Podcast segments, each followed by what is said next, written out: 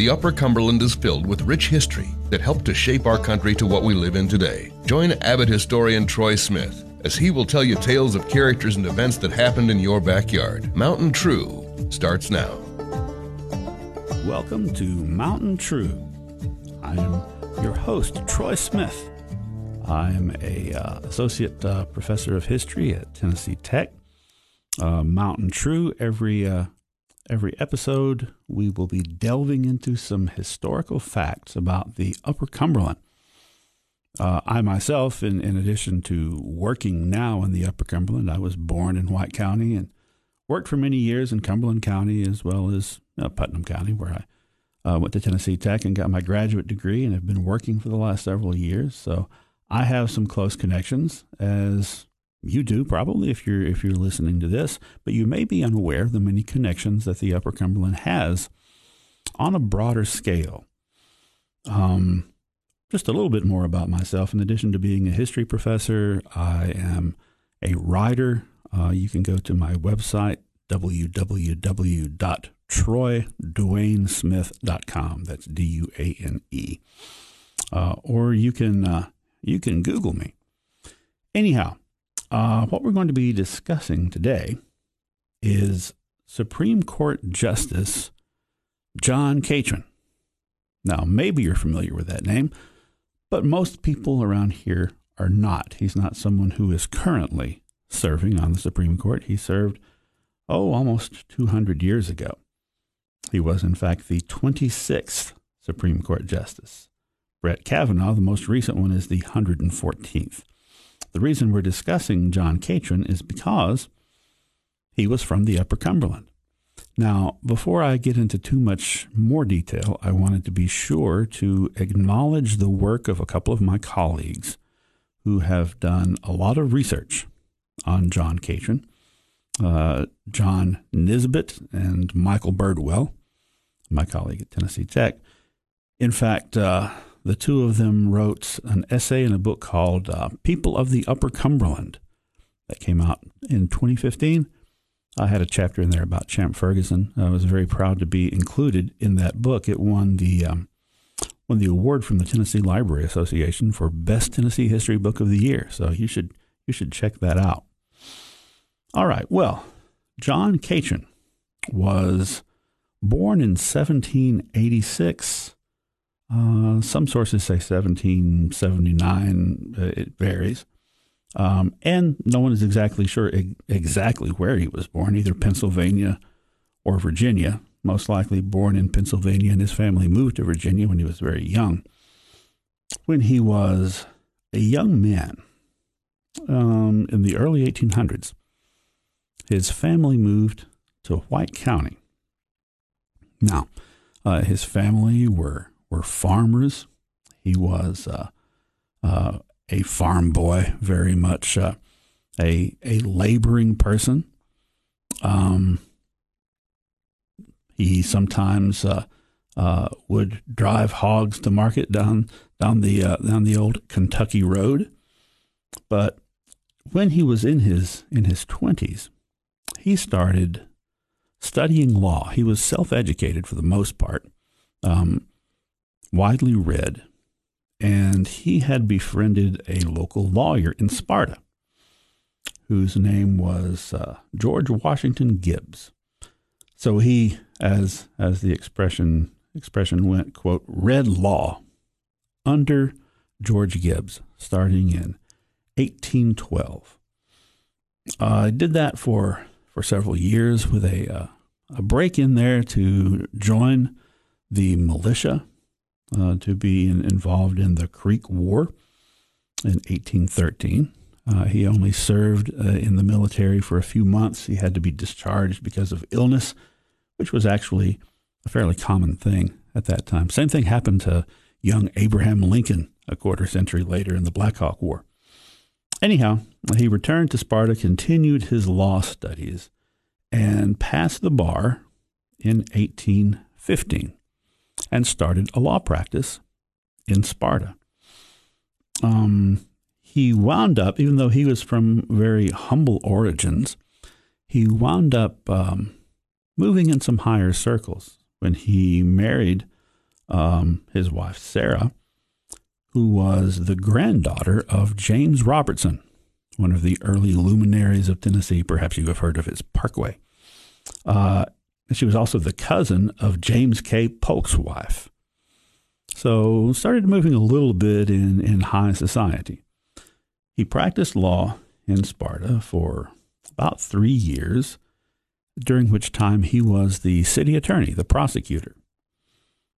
In 1818, he was uh, he was convinced by Andrew Jackson, whose path he was crossing fairly frequently, to, to move to Nashville. Now, if, if you're familiar with Andrew Jackson, you know that he had been an attorney in Nashville. You're listening to Mountain True, part of the Henson Oakley podcast from the Henson Oakley Podcast Center, Henson Oakley Family Dentistry on West Jackson Street in Cookeville, now offering Zoom teeth whitening. So, uh, Catron left Sparta and moved to Nashville, but he kept his property in White County. He, he served in Nashville, this time as a defense attorney, for several years until 1824, at which time he was appointed to the Tennessee Supreme Court. He served there for about 10 years, from 1824 to 1834. The last three years, he was the Chief Justice of the Tennessee Supreme Court. Oddly enough, that was a new position. Before 1831, there was no Chief Justice. So he was actually the first Chief Justice of the Tennessee Supreme Court. Um, served there till 1834 um, as Chief Justice. Later on, went back into private practice briefly, after which he was appointed by Andrew Jackson, of whom he was a friend, a fan, and a great admirer and supporter uh, appointed by Jackson to the Supreme Court of the United States. Well, that in itself is really is really fascinating. Most people don't know. I never knew until a few years ago that my own hometown had produced a uh, an associate justice of the United States Supreme Court. Why why don't more people know that? Well, I think part of the reason may be that Although he was remembered by history for a long time, in more recent decades, a couple of his cases that he served on, uh, both in the Tennessee Supreme Court and the U.S. Supreme Court, do not reflect favorably, I think, on him. So uh, maybe that's why he was kind of shuffled to the side. So we're going to talk about those cases probably in the the next uh, the next episode.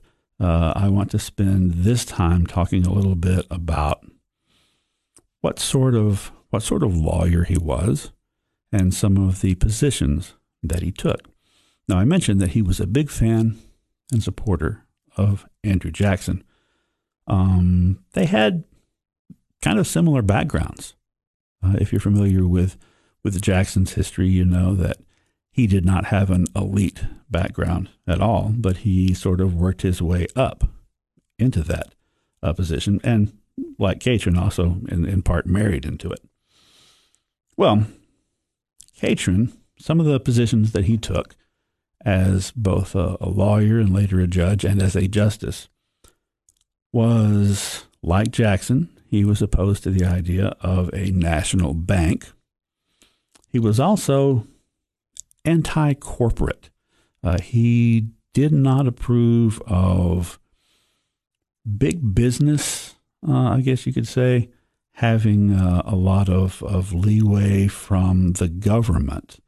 Uh, in fact, this almost sounds like a 21st century position, but at one point he stated that corporations are not citizens and should not be treated as such. This is probably uh, a good indication of it's, it's, a reflection of his his working class roots. He tended to to side with the the common folks, the uh, the laborers and their rights. Um, he was a slave owner. He owned, I think, six, in the 1830 census, and each subsequent decade that number had increased. He was a supporter of slavery. At the same time, he had some some positions on on slavery and, and the treatment of individual slaves that differed somewhat from from sort of the norm in that case. He believed and argued sometimes and ruled from the bench that slaves were, in fact, human beings. And that sounds like a crazy thing to have to say, doesn't it?